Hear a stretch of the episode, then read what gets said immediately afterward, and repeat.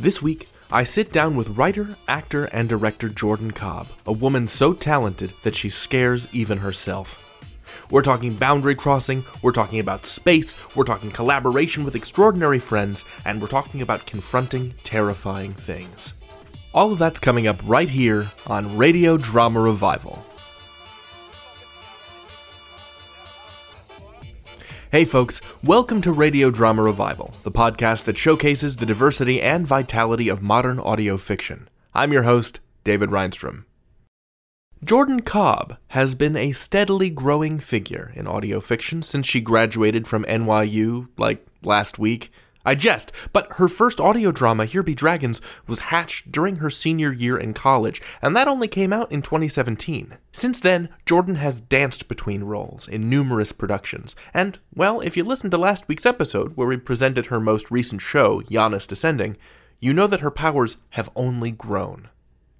I had the great privilege and delight of talking to Jordan, a conversation that we present here for your listening enjoyment. We talk about space. We talk about how friggin' great Julia Schifini is. We talk, ultimately, about the terror of intimacy. This interview will spoil much of Janus Descending, so to aid in comprehension and avoid unwanted spoilers, I'd recommend listening to the entire series first. Bring tissues, and maybe a stuffed animal. But if you're all caught up or you don't mind missing out on a little extra context for some of these questions, follow me to the interview zone. Let's take a listen. Jordan Cobb, welcome to Radio Drama Revival.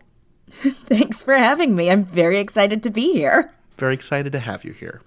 Uh, now, to, to start off, um, I would like you to tell me about your relationship with science fiction and with audio drama. Because you told Alex Hensley of Audio Drama Rama that you listened to a ton of radio plays and books on tape when you were a kid. Mm-hmm. What were the What were the shows that were important to you growing up? Oh man, um, so uh, I got started off listening uh, mostly to books on tape originally, um, and I remember I had three of them to start off with that I just wore and just wore them down until they were absolutely dead. Um, and that was uh, the Patchwork Girl of Oz, uh, The Adventures of Tom Sawyer, and Deep Wood. Uh, and so those were the three audio books that really got me uh, just constantly listening to stories. And then I, you know, moved on to Harry Potter and a whole bunch of other audiobooks. And then I discovered Audible and my entire life was ruined. uh, the it was it was bad and I'm still obsessed. It's kind of great. Uh, the first uh, radio play that I ever listened to. Um, so my mom uh, was constantly playing uh, Christian radio, uh, Star 99.1, uh, in the house. And every Sunday evening, like right around dinner time, they had uh, this little special where um, it was for kids, you know, and it was basically uh, this guy ran an ice cream shop and the kids would come in to buy ice cream but they'd tell him about the problems they were having. Oh this is your this is adventures in odyssey you're describing. Yes! Oh my god i couldn't i could not remember what it was called but yeah no that's that's what it was. Um yeah i i listened to that uh, uh pretty much every single week um and that's kind of what uh, got me thinking about radio plays in general. Um uh, science fiction came along a lot later. I, I read uh, some scary stories, uh, mostly fantasy stories, uh, for most of elementary school. It wasn't really till I read Jurassic Park when I got to middle school that I was like, oh, science fiction is a thing. And then I just sort of spiraled. I think you and I are maybe similar because I definitely read the Michael Crichton books before I saw the movies because I'm a big I'm like a big squishum.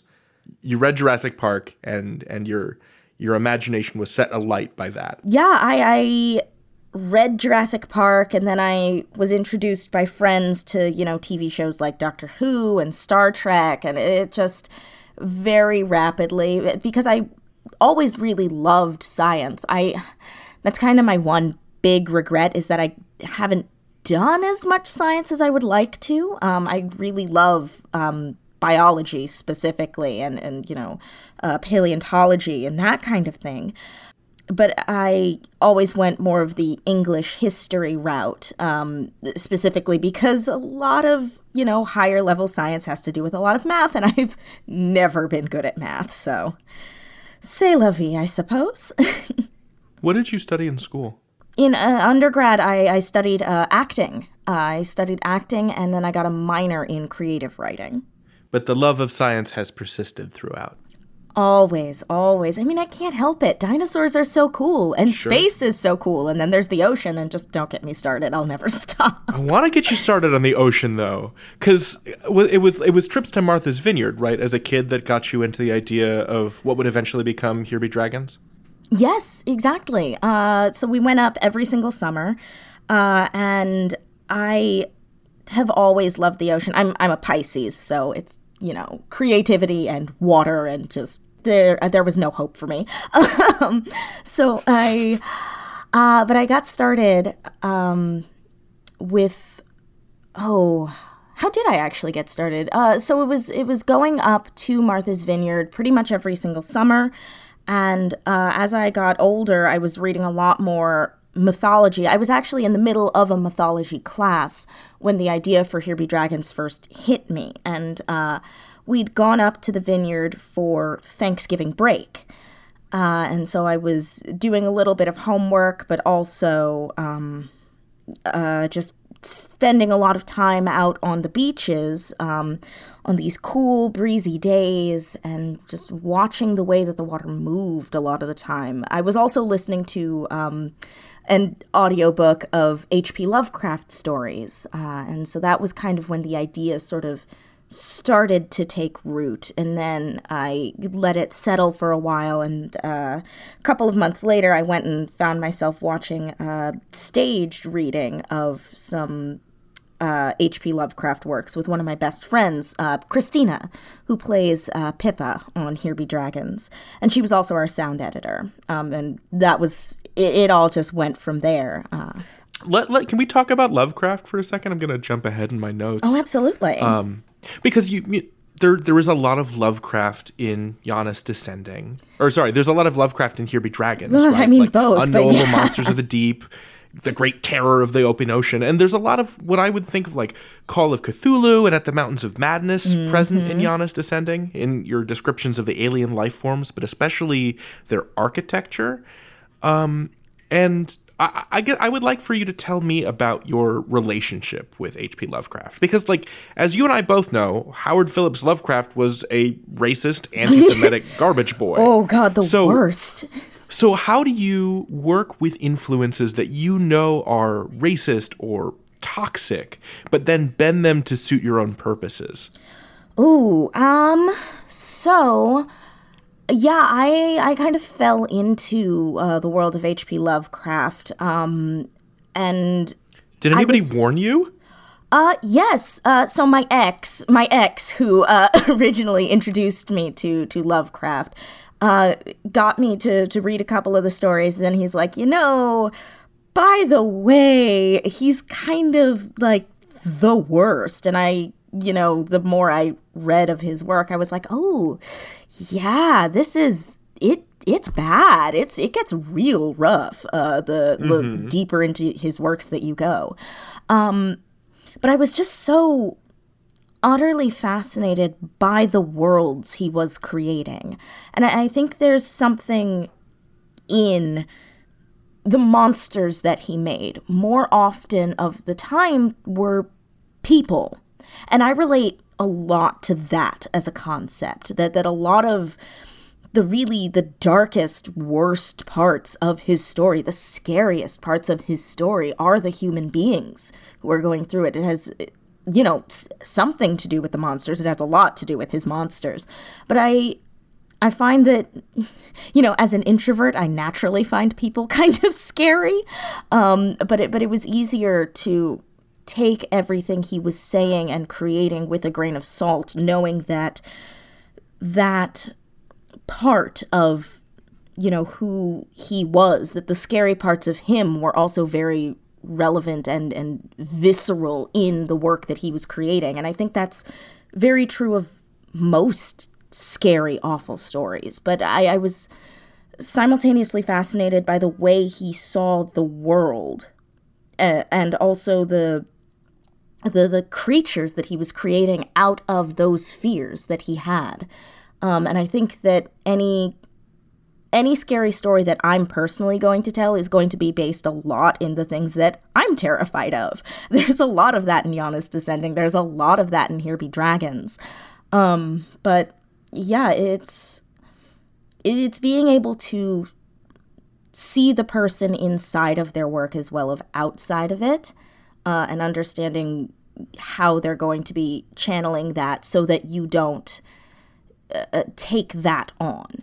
You know, that, that I'm not going to, hopefully, I'm trying not to at least, to, you know, if I'm using influences of Lovecraft's work, it's that I know where his fears and prejudices lie within the work so that those are the parts that if it's not something that I agree with and I don't agree with a lot of his personal methodologies and mindsets and stuff like that. Uh, so it's well, I mean, he would have despised both of us, right? Oh, oh, so much, oh, so much. He he would have hated the things that I have uh, planned for season two of Here Be Dragons whenever that comes out. I and I do that intentionally sometimes. It's that when I know that you know the works that I'm working with don't include me or don't want me, I will deliberately insert myself into those kinds of stories and and and build spaces for people who aren't necessarily welcomed in the originals of that text yeah. Specifically to make people roll over in their graves because, you know. that's what I was that's I, I think that's actually the best way to honor the work of H.P. Lovecraft is to like create work that would make him revolve in the casket as much as possible. Like dude dude deserves that.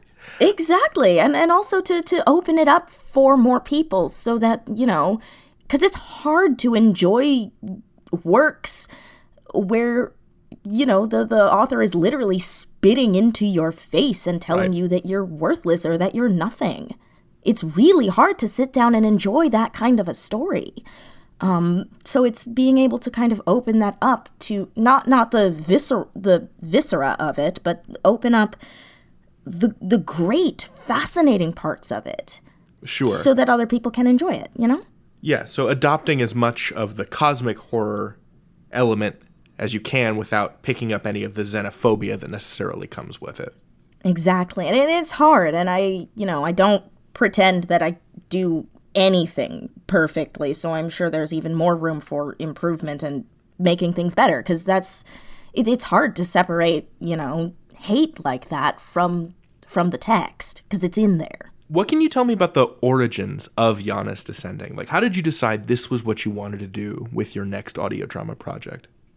Oh, well, I mean, uh, first and foremost, it was it was born out of the fact that Anthony uh, and I just really wanted to work together. Right. Um, but you know, he lives halfway across the country from me, so it would be a little hard for us to, you know, coordinate our schedules to actually be able to sit down and record things together.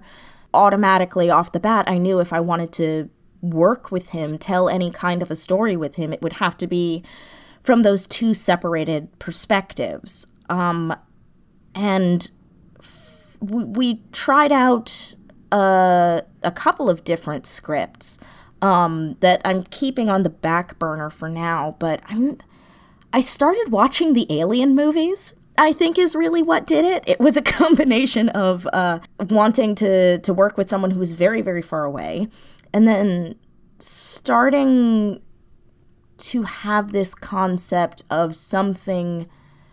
I, I knew I wanted it to take place in outer space because my three major, major loves are, you know, the ocean, outer space, and dinosaurs. Um, and, di- and Anthony is not as enthusiastic about dinosaurs as I am, um, so I'm saving dinosaurs for the next one. Um, when are we going to see dinosaurs in space? The Jordan Cobb story. Oh, well, maybe not in space, but there's definitely going to be a dinosaur story fairly soon. I just have to finish writing Descendants first. awesome. Oh yeah. Okay. It's it's already starting to be planned out. Um Uh, but yeah, then I started watching Alien, and uh, I got really obsessed, which is unusual for me because I and I know everybody laughs at me about this, and it, it's perfectly fair because I deserve to be laughed at about this. But I hate horror. I yeah, you're not a horror person. I'm not. I really, really hate it. I'm. S- why, why do you hate it? Can we? Let me put on my little psychologist hat. Like, why, why, why do you hate it, Jordan? Oh, I, I just don't like being scared. I just don't. I don't okay. like that feeling. Oh, so she can dish it out, but she can't take oh, it. Oh, I can't even dish it out. Julia was sending me back things, and I'd be like, "Nope, I don't like this. You did a great job, but I hate it, and I knew that it was coming because I wrote it. I can't even dish it out properly. I get so easily spooked. It's it's really embarrassing. It takes sure absolutely nothing. No, I mean it, it took a lot of like inertia for me to even listen to Janus Descending because I was like, I know this is supposed to be good. I know this is supposed to be good. I respect Jordan. I'm gonna do it. And then I listened and I was scared and I was mad at you. Um, but it was very good. Lots of people are, me included. yeah, no, I know, I know. The the podcast. You're going back to podcast. Jail, yeah, like you told Gavin. You know, I'm, I'm recording live from from audio drama feelings jail as we speak. sure, the audio drama who's gal. So you're you're not you're not at all a horror person, and yet you've made this thing that is so terrifying. I, I can we can we explore that that irony? Yeah, um, I think it's because I know what scares me. I think that's at the very at the very baseline heart of it. You know, I know what scares me, and I know why it scares me. Um, so a lot of I, I I say a lot of the time that, you know, Peter and Chell are just if you separated my heart from my head uh, and just gave them their own two bodies and let them just run around on an alien world, that's you'd get Janus descending. Um, and Peter is a lot of my own uh, personal anxieties and, and fears and things like that. A lot of the things that he talks about are things that are very deeply rooted in, like, this scares me a lot um it, it was interesting to play with because I know I, I had to put them in two separate horror stories. I won't say anything in case there are new listeners out there. Oh no no no! I I'm going to assume this is going to be a pretty spoilery conversation. So anything that we discuss can pertain to the entirety of of. Oh great! All yeah, I'll, I'll do my yeah, best to, go, to go try nuts. to keep it at least a little vague. But yeah, um, uh, so one of them is very much set in a psychological horror story, and the other one is very much set in an actual physical monster story. Um, because those are the two kinds of things that I'm kind of okay with. Those are the kinds of horror films that if you're gonna sit me down and make me watch something, I can kind of get through a psychological horror story, even though I am a deeply paranoid person. And I can make my way through a monster story because I can a lot of the time convince myself that, oh, this could not ever possibly happen to me. Um, so I think I was coming at it from that perspective where, you know, I'm, I'm using a lot of my own personal fears, you know, and, and I hate jump scares. So I put jump scares in there. I, I hate those mm-hmm. moments of, of tension where there's where you know the monster is right around the corner and you can hear it breathing. I hate that, so I put it in there. this was a, an exercise of, of just deep masochism. That's so funny. I really enjoyed the story. It was it's one of my favorite that I've ever told. I think it I think it really is my favorite story I've ever told.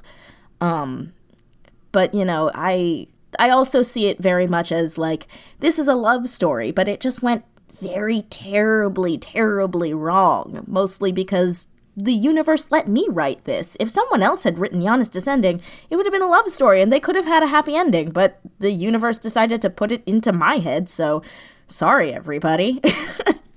you should apologize for nothing. I feel like I always have to apologize. People are like, You scared me. And I'm like, I know. And I feel bad because I hate it when people do that to me, you know? I mean, isn't that the bargain that we strike when we when we elect to listen to a horror story? I mean, yes, yes. Technically speaking, yes. So I know I shouldn't feel bad. I do feel a little bit bad. sometimes. Do you- do you Other really? times it's wildly entertaining. Yeah. I, I mean, sometimes it's entertaining. Sure. Um, oh man, but yeah, I've just been kind of incredibly surprised by just how well received it's been. Like people really seem to enjoy getting scared, and I'm like, wow, I don't know what that feels like, like to enjoy being scared. Uh-huh. But it's but it's really gratifying to know that like I made this and I scared the hell out of myself and also a lot of other people, but the other people are enjoying that feeling. Right. So that's really nice. So this has been said a lot about Janus Descending by Julia in her Honey Roast, by Wil and Ely in their reviews, that it felt similar to the musical The Last Five Years, a musical which crisscrosses the experience of a couple forwards and backwards through time. How did you decide on the structure of Janus Descending? Because you'd originally written the two strands sequentially with each other, right? it, it had been my plan from fairly early on to do the the crisscrossing. Uh, I saw the last five years. God, I must have been.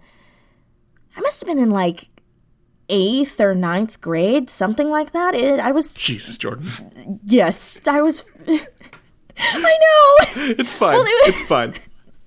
it's bad.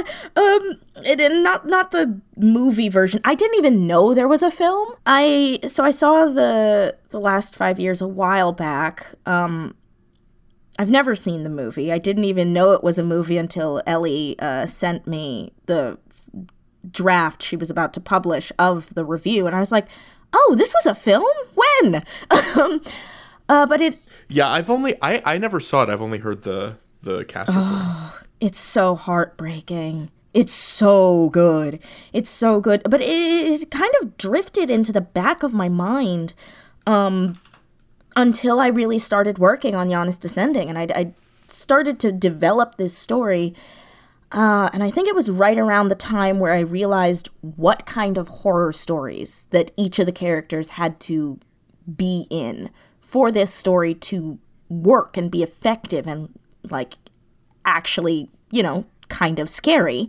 Um, that I that I remembered the last five years, and I, I kind of went and I looked back at it at how they had done that crisscrossing. You know, someone starts at the beginning, tells it to the end. The other person starts at the end, goes to the beginning.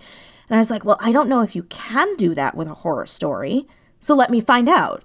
Um, it, it, it was kind of a just totally an exercise um, because on the one hand i wasn't at all confident that i could write a horror story because i'm scared of everything and i wasn't sure that that would work um, so i was like well since i don't really indulge in this particular um, genre very often uh, and i don't necessarily know how the rules are supposed to work but i do know what is kind of scary let me just mess with the form and see if it works.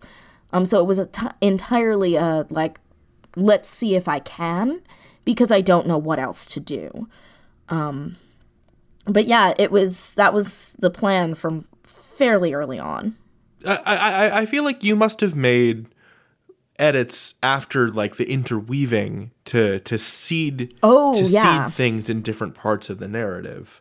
Like after you had flipped it around. Yeah so i so i had to write the whole thing chronologically because i knew if i tried to do you know the episode 1 then episode 13 then episode 3 then episode 11 that i was just going to get really confused and no one was going to be able to follow the story. So i wrote the whole thing uh, from the chronological beginning to the chronological end and then i took peter's storyline and i flipped it and then i went back and i read the whole thing um, because i knew that if I was going to be playing with the form in that particular way, that every every other episode had to tell you what was going on in the other person's storyline. So if I was going from episode 1 to episode 13 to episode 3, that episode 13 had to have um you know part of what had happened in episode 2 Sure. Like it had to be mentioned or it had to do a callback to that so that you could listen all the way through and start piecing together what had gone wrong and where. Um, otherwise, the whole thing would have been just a just a nightmare and not in the fun way.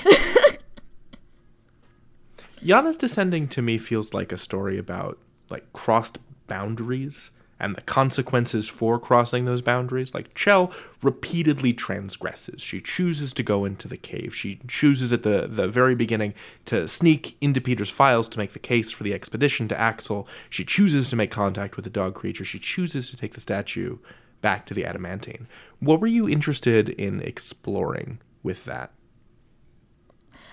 Um so Chell is a character who's a lot of you know, a lot of my lack of impulse control, um, and also uh, a lot of that boundless energy and love, that constant driving force that constantly keeps me pushing through every single day to do all of the things that I really enjoy and to go after the things that I love. And she's a version of that that does that without thinking, without necessarily having uh, the the that little voice or part of her that says no you can't. No you shouldn't. No you don't deserve. That kind of constant you know the the boundaries. She doesn't have boundaries. She doesn't need them. She has peter. You know peter works as that little voice a lot of the time. Um right. Peter's more the like decision paralysis aspect of exactly. Um so it was it was really interesting having her as a character in this because it's the what if you just did all of the things that you always wanted to. I have always wanted to go to space. I don't have any form of means to get to space yet. Someday, hopefully I will get there. But you know, Chell did and she actively went after that and it's it's the constant what comes next? Well, what if? And she lives in that that realm of what if yes as opposed to Peter who's very what if no. So I was really exploring the possibility of just constantly being able to be the the the strongest and most vibrant version of a person that I could imagine. And she's, you know, uh, she's she's the kind of character who you can't break her easily. You can't break her spirit easily because she doesn't accept no as an answer. I frequently accept no as an answer. Um, so it was, um, so so it was interesting to just be able to play with someone who was so actively chasing after their own life and their own wants. Um, was a lot of fun to be able to play with that uh, especially in in a world that was so aggressively, you know, also chasing after her life, but in a very different and frightening sense. Um, she's going for all the best parts of it, the the right. the brightest stars and the sweetest flavors, and you know she winds up on this planet that's like, "Hey, I'm gonna kill you," and she's like, "Not today, Satan, not today."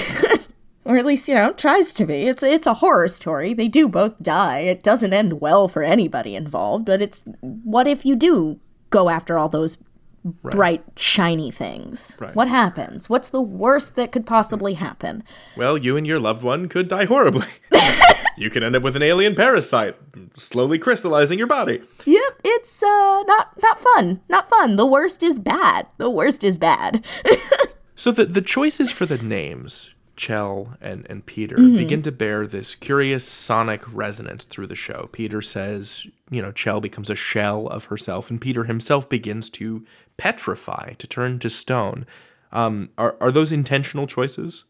Holy crap. No. Wait, that's so great. Wait. Oh my god. No, no, no. Let's here. Let me let me let me ask you again. Let me ask you again, and you can play it off like it was intentional. Jordan, were those were those choices on purpose? Fuck no, but I love this. oh my god, wait, I'm so sorry. Am I allowed to swear? Oh my yeah, god. Oh no. This is your house. I, t- I know, but I don't know how the rules work. oh man. Um uh no. So so choosing character oh my god, wait, no, my my whole mind is entirely blown. Ponders did something uh, from from a Sessions uh, podcast, mm-hmm. did something really really similar to me um, at PodCon uh, earlier this year, um, talking about the the fact that I'd named uh, the stars uh, Remus and Sirius, which was entirely just a Wolfstar joke for the benefit of my roommate. Um, but then had this whole incredible, just like, oh no, it's actually really representative of the characters and how they move through the world. And I had to sit down, like actively sit down on the floor. So if I wasn't sitting down right now, I'd I'd be on the floor, just so that you are aware. Um, this is funny. Ponders and I should open like a psychology practice. Oh my god! Where we just interview uh, audio dramatists and like delve into their name choices. Oh my god! Please do. Yeah. No. I. that's. Oof. So. To me, a lot of the horror of Janus descending is like the question of, you know, is are the people we love truly knowable? Like do, do you think that we can ever truly understand someone like truly understand a partner or a friend or do we project an image of our understandings of that person onto that person? Does that make sense as a question? Yeah um this is something i go back and forth on a lot. Um and i i think it is i feel like you can always know someone to an extent but at the same time it, it's it's hard because not everybody will let you know all of them. There are some people who are incredibly open, and I think it is entirely possible to just know them or at least to be able to to some extent anticipate them to to understand how they will respond to certain things um but yeah i think that is kind of at the heart of Janus descending it it is this story of these two people who love each other deeply and can't quite anticipate one another in the way that that that they both have different expectations of who they think this other person is. That right. you know, under slightly different circumstances or with better communication, um, that they would have been right. That I think you know, but but I think that's kind of the the issue is that you can oh, see again, and I'm going back and forth on this even as I'm trying to like s- formulate an answer out loud. Um, that that I think they did know each other. I think they knew each other very well. I'm not entirely sure how well they knew themselves. And I think that might be where mm. some of the miscommunication comes in that they are constantly seeing aspects of one another that the other person doesn't know is actually there until it's a little bit too late. Well, like for me, Peter doesn't seem to be nearly as kind or as sweet as Chell makes him out to be, or as she believes him to be. Yeah, and I that was a really interesting thing. That's like my one regret of the way that the story is structured because I did have the story from beginning to end originally.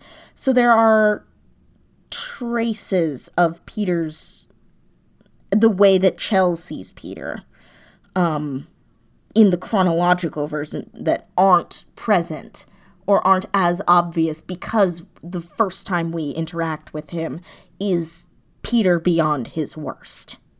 And that we don't get uh, any of that soft kindness until significantly later, but it's also juxtaposed right. with all of the, you know, by that point, Chell is at her worst and we see her and Peter at their worst at the same time as yeah, it, it gets muddy.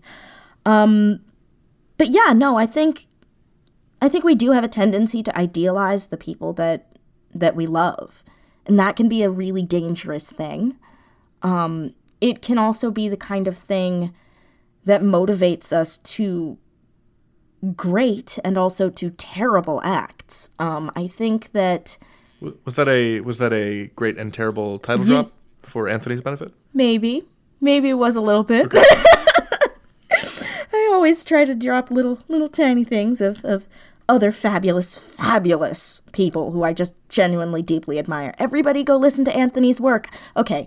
Um um but I think it's I think that was also something that I, I really enjoyed being able to play with in this particular narrative of what people do when they're at their worst, but when they're with that one person that they love so intensely. I think that with Peter, um, his part of the story is, you know, he hits his absolute rock bottom and he's not able to be a, a hero in the moment where Chell needs him to be a hero, and and then continues on from the story, and then far too late, his love for her pushes him to try to be the hero that she needed and deserved, but it comes far too late and he ends up doing some really terrible, terrible things. As opposed to Chell, you know, hits her rock bottom and finds all of the things that Peter loved about her within herself, but also that her love for Peter pushes her to move forward and try to get back to him. That they're both these flawed and fractured people who don't necessarily see all of themselves the way that the other person does until until it's too late what what what did you want to explore about like well you you've kind of already answered this but like what did you want to explore about people with this project? Oh. So i'm always kind of wondering about the different facets of what it is to be a human being. That's kind of with all the stories that I tell, especially the ones that I'm going to be telling within the universe of Janus Descending, um, it's all kind of driving at what it is to be human. And I think it was a combination of, well, because I think it's really interesting. Uh, horror does something to the characters within it where you watch people be put under increasing amounts of pressure. And there are some people who just completely shatter. And there are some people who continue to push back um, or find ways to circumvent or avoid that pressure. Um, and so I, I'm wondering what it is that intense trauma that is outside of someone's control, what that does to a person. And so that was a, a lot of what I was uh, exploring, especially towards the end of the narrative. Once you know you're you hit entry eight and beyond, um, chronologically speaking, just watching what happens. What is the difference between someone who breaks and someone who tries to continue pushing through? Like the, the monsters inside of everyone, because everybody has monsters. Everybody is capable of doing really incredible things and doing really, really terrible things. It's just a matter of of pressure of, of time and pressure. You know, you're either gonna crack or you're gonna turn into a diamond. It's one or the other. And it's all a matter of circumstance. And so I was interested in exploring what circumstances, the same circumstances, what they do to different kinds of people. Chell and Peter each have a different understanding of what went down under the pyramid, and it leads to tragedy. What's your interpretation of what causes that tragedy? I think it's that moment uh, before anything happens in the cave uh, where they're standing together on their way down into the caves for for the final time and um and it's when Peter almost tells Chell that he loves her and mm-hmm. he doesn't and it's that moment of decision uh, that sort of finalizes the way that things go. Because I feel like in that particular moment, if he'd been able to articulate himself in words, he would have been able to take action uh, when she needs him to at the end of the at the end of that episode. He would have been able to to save her, um, or would have gone after her more immediately. Uh, and I, I think it's those moments of when we tell ourselves that we can't, that we're not worthy, that someone couldn't ever possibly want us um, in the, in the way that we want them. I think it's those little moments of it's all about finding little moments of courage. Um, and I, I think that the the tragedy comes when we can't believe in ourselves the way we believe in other people. Um, because I do believe that, you know, the human spirit is indomitable and that, that people are are absolutely capable of doing really phenomenal, breathtakingly beautiful things, but you have to have some level of faith in yourself or at least in other people to be able to achieve that. And if you can't, then it's it's it's just not going to happen, you know? So um I mean, we're we're coming tor- towards the end of of my questions anyway. Uh, and I wanted to give you the floor for a second because Julia Schifini, your wonderful sound designer, uh, in an episode of Tess Kokio's Honey Roast, talked about what a joy and a privilege it was to design and learn how to design uh, sound for the purposes of making Janus Descending for you and with you. Um, here is your open floor to tell me and everyone what it was like to work with Julia. Oh my god, it was um, an absolute utter dream to be able to work with Julia. I I have said it before and I will say it again. Uh, she is the reason that Janus Descending even exists. Um, so we uh, we lost our, our sound editor um, for Janus uh, right at the time where I had just finished you know the final edits of the scripts and we were ready to go and then we uh, lost our sound editor and i panicked I utterly panicked because I don't know any sound designers. Um, uh, and so I just kind of threw a thing out on Twitter and was like, hey, uh, if anybody knows any sound editors, please help. Please, please help. Um, and Julia got back to me within like five minutes. Uh, she'd already been uh, cast as Captain Rory, who appears mm-hmm. in the third prologue and, and is going to be a main character in the sequel, Descendants. Um, but she reached out and she's like, Hey, I've been kind of playing around with this. Uh, would you be interested in hearing what I've got? And I was like, Yeah, sure, whatever works. And she sent it to me.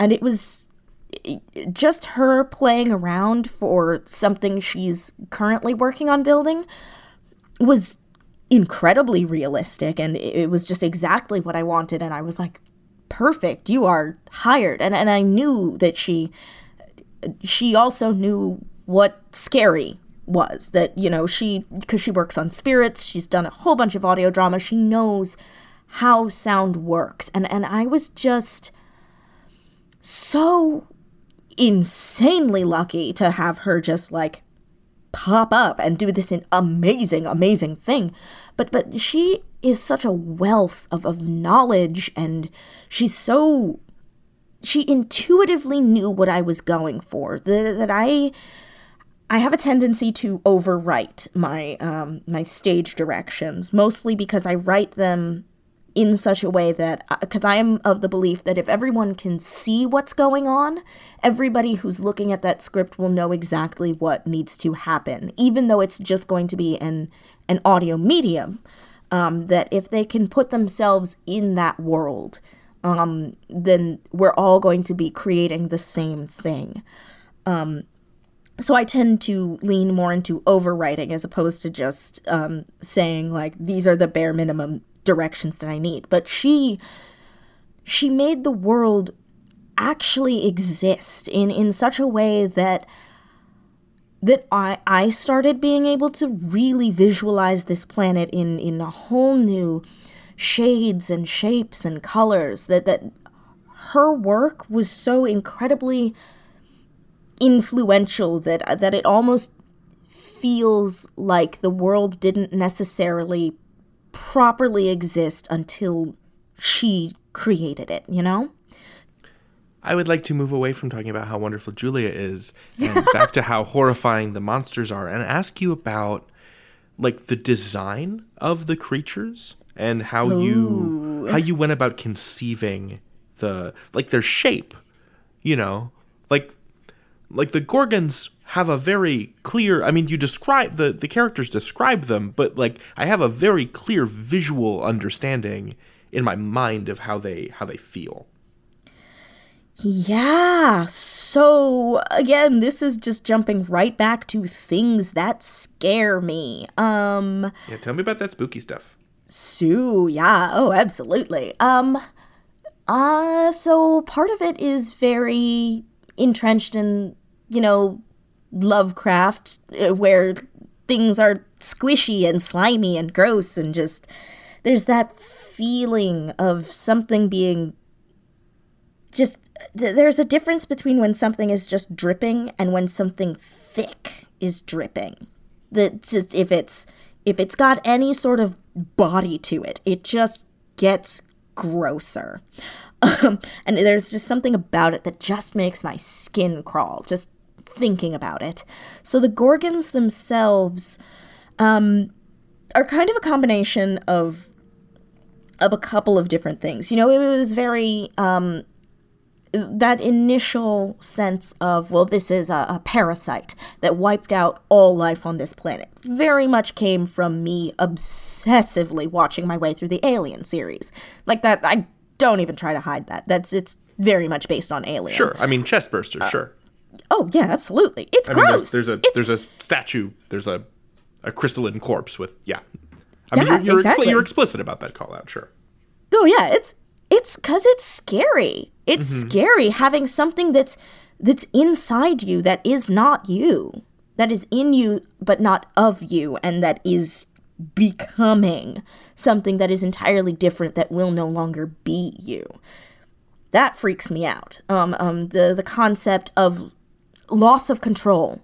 I am a control freak. I will wholeheartedly say it. Um, that that not being able to physically control what you are doing, what you are thinking, what you are experiencing, because there is something that is actively living inside you, pushing you out. That freaks me out. Um, it was also, um, I don't know how much Doctor Who you are a, a watcher or reader of, but uh, the Weeping Angels. I don't. I don't like when things that aren't supposed to move have moved. I don't like it when rocks can just pick up and start walking around. I don't like it. I simply don't. Um so there's so there's that that element of you know this thing that is not you has crawled inside of you and that it kind of then it cocoons you. And then that cocoon has a little bit of agency. It can kind of follow you around. There was a lot more of the of the gorgons in their crystalline state uh, actively following peter and chell around uh, in the in the early drafts of Janus descending. And then i realized that no one would actually understand what that was because they couldn't see it that that's a much scarier thing to see than it is to hear. Um so i had to pare back on that a little bit. Um and then you know so so this thing crawls inside you and then it crystallizes you and the crystal can kind of start walking around a little bit and then it just sort of bursts from you that it that it cracks you open and you you're nothing. You are part of this giant hive mind um that's something that also kind of is a weird concept to me i don't i'm not a fan of mob mentality mostly because usually or there there are too many instances in history of mob mentality being used to harm and do really horrible, horrifying, unthinkable things that an individual would never, never do. But mob mentality and that hive mind mentality starts to twist it into something very, very different. There's also something a little bit insectoid, I think, about hive mind mentality. Um, that I'm usually a friend to. Uh, no, I'm a friend to all bugs, but not not arachnids, but but bugs. You know, It's it's interesting because I think a lot of like bug space horror that descends from science fiction I guess I'm thinking specifically of Starship Troopers, which to me is kind of like the great granddaddy of all space bug science fiction. Um, it- you know, like oh, uh, science fiction tends to, and I'm speaking in very broad strokes here, reflect the anxieties of of the era in which it was written, right? And Oh, absolutely. And so Heinlein is so frightened of of communism, right? Yeah. Uh, and and and to me, and this is a this is a interpretation that I've read a, a bunch of places that the the giant bug narrative in mid-century American science fiction is a fear of communist China and communist Russia. That it's like this dehumanized collectivist enemy that all wants the same thing, and they're just gonna overrun and eat the individuated American ego. Mm-hmm. Yeah. Yeah, that's definitely where Yeah. Um and I you know, I, I play a little bit less with the with the actual hive mind, but I, I always tend to think of it because that's that's definitely it does come out of communism. I, I tend to think more of uh, fascism and then the Nazis and uh, um and specifically the the recurrence of, of neo-Nazism that we are starting to unfortunately see again uh, in this day and age. Yeah, and it, it, it's. I think I have a lot Listeners, of that was a sarcastic around. whoop-de-doo. Just to be super clear, I'm I'm Oh, God, yes. Jordan's black. We're not excited about any of this. We're we no no no always always punch Nazis if if you get that opportunity take it always punch Nazis Do it. You even can the put it in Joker a did. scrapbook later. Um. Oh my god Sorry. No, I love it. Um uh yeah, no, I think my anxiety around hive mind also comes, you know, part of that loss of control also um things that are bigger than oneself um inserting themselves into your into your life and exerting control over you. That that there are so many institutions that are in place uh, and and things of that nature where people are forcibly exerting their control over you and that you lose all of the things that make you that make you you. Uh, that that really freaks me out that there's and I, I think that this is also something that we are capable of doing to ourselves that it doesn't always have to be an outside force that sometimes it's you know your own anxieties or or uh, depression. I i struggle with that sometimes where there are, there are just parts of my own mind that are forcibly exerting their control over me that i can't necessarily do anything about that but that it may change the way that i move through my world you know um, and that's something that's that's kind of a scary concept. So I think that's part of where uh, the Gorgons started to develop. Um, I also kind of wanted something about them, despite all of the ugliness that they do and all of the the the horror that they bring. Something about them is a little bit enticing, a little bit pretty, which is why I had them um, instead of just being solid stone. That they are, you know, crystals. That it in in some aspects they are incredibly beautiful. Because i also think there's some part of being a monster that there's always something tempting. You know there's always some little part of us like um intrusive thoughts. You know that there's always a little part of you sometimes that's like well what if i did the bad thing I could do it. I could do it very easily. And that there's, you always kind of have to tamp that down. That there's always something a little bit mm-hmm. sparkly and shiny that kind of draws your attention. Something pretty about the poison. Exactly. And I think that's that's always fun to play with. That's what I'm when it's not always so obviously dangerous until you're in it. So to to take us home, Jordan, what are what are the things that like refill your energy meter? What are the things that like resuscitate you? Oh, it, it's it's very hard because I'll, I'll it, Sarah Werner um, from Girl in Space talks about this on her other podcast uh, right now, um, uh, just talking about how sometimes the things that we love to do are also incredibly draining. So writing for me is an incredibly just restorative uh, I, I find it every single time that I stop writing and then I come back to it after a certain period of time it feels like I can breathe again. I can feel my Hmm. heart start beating again. I, I feel the same way when I'm when I've gone away from acting for a long period of time, and then I suddenly find myself back on stage. That these are the things that fill me to the absolute brim, but that they are exhausting. That you know it takes a lot of work. What's like a non-exhausting Jordan thing Um, that that brings you joy? reading. I, I love reading, consuming stories uh, in in all their forms. Um, I love reading plays and, and listening to audiobooks. Um, I I don't watch a ton of television or a ton of movies, but I do find um, I've been watching a lot of Animal Planet lately, and that's been really nice. yeah. Yeah, I, I also kind of that's a little bit of cheating though because I, I use that as part of my writing. I like sparking ideas for other worlds by looking at stuff that already exists in ours and then sort of twisting it and making it bigger or smaller or, you know, reshaping it um, to, to fit whatever it is that I'm building. I think that's what everybody does. I don't Oh, think I hope cheating. so. It feels like cheating. I say, "Oh, I'm just going to I'm just going to sit down and watch a couple of episodes of Blue Planet and it'll be fine. I'm not I'm not working on my writing right now. This is relaxing." And then I'm sitting there going like, "Okay, and so the killer whales are doing this and then the seals do that."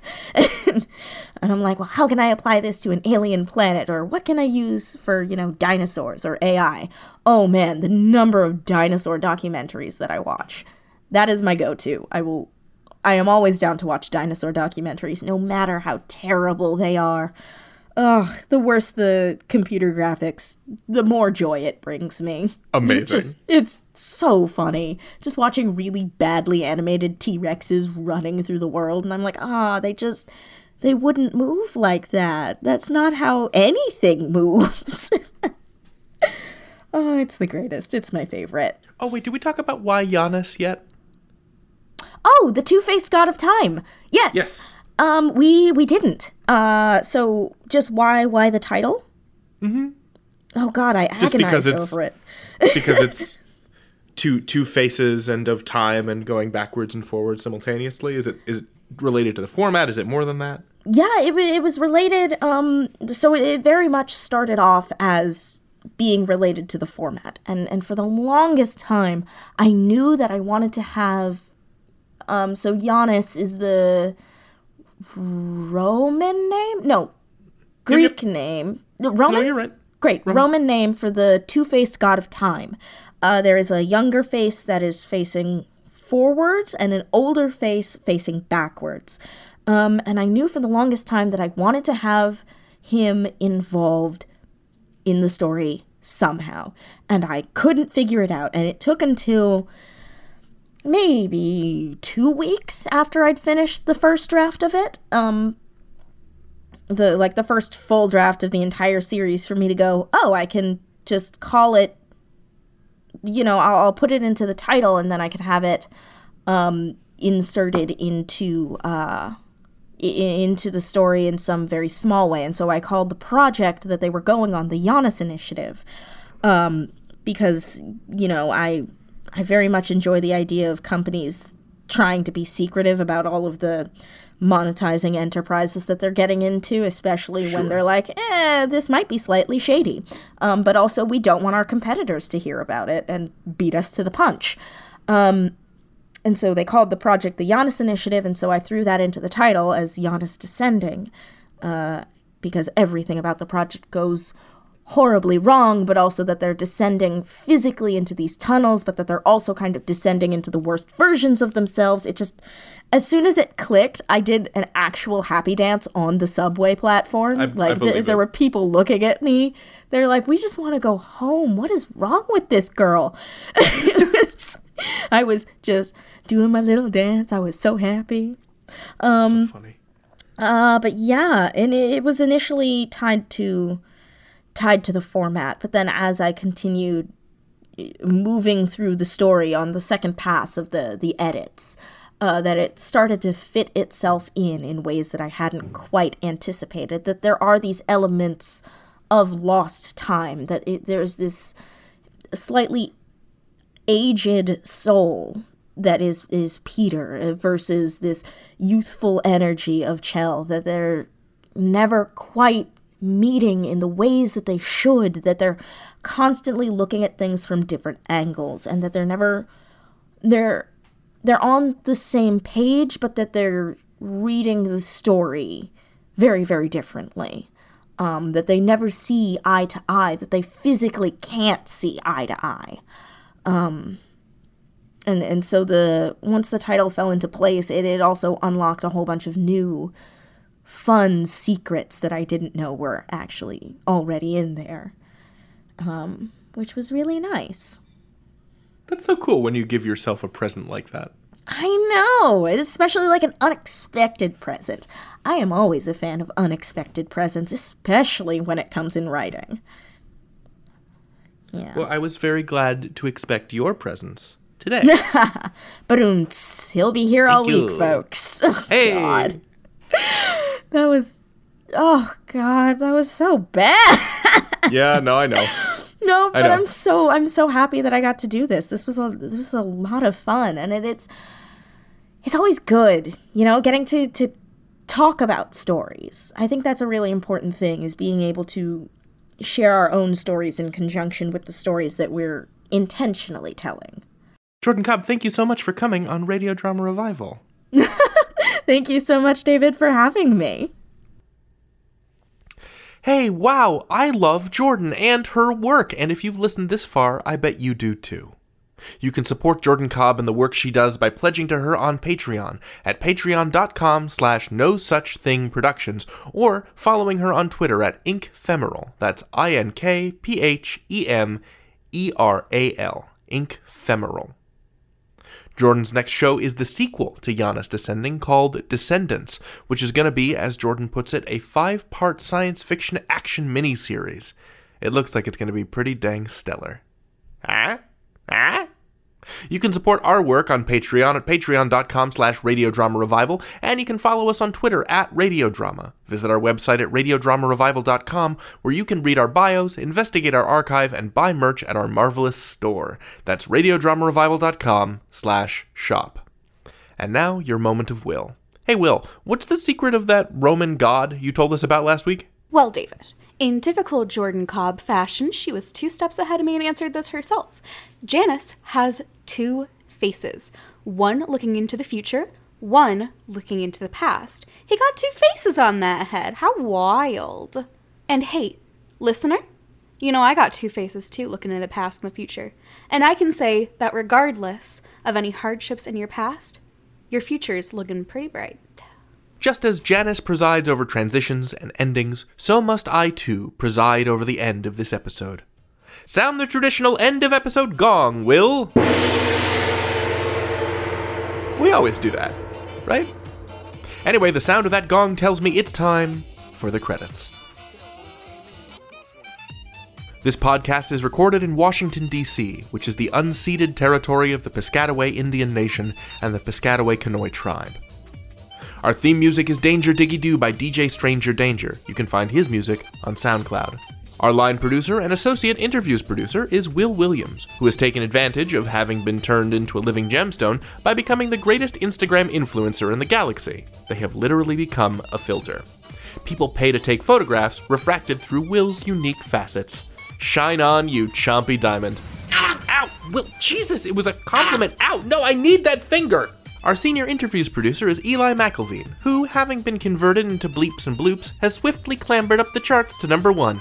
Hey, Eli, sorry about the loss of your corporeal form, but congrats on becoming the hottest album of the summer, guy! Just listen to that groove. Ooh, how can it be so thoughtful, so kind, and yet so funky?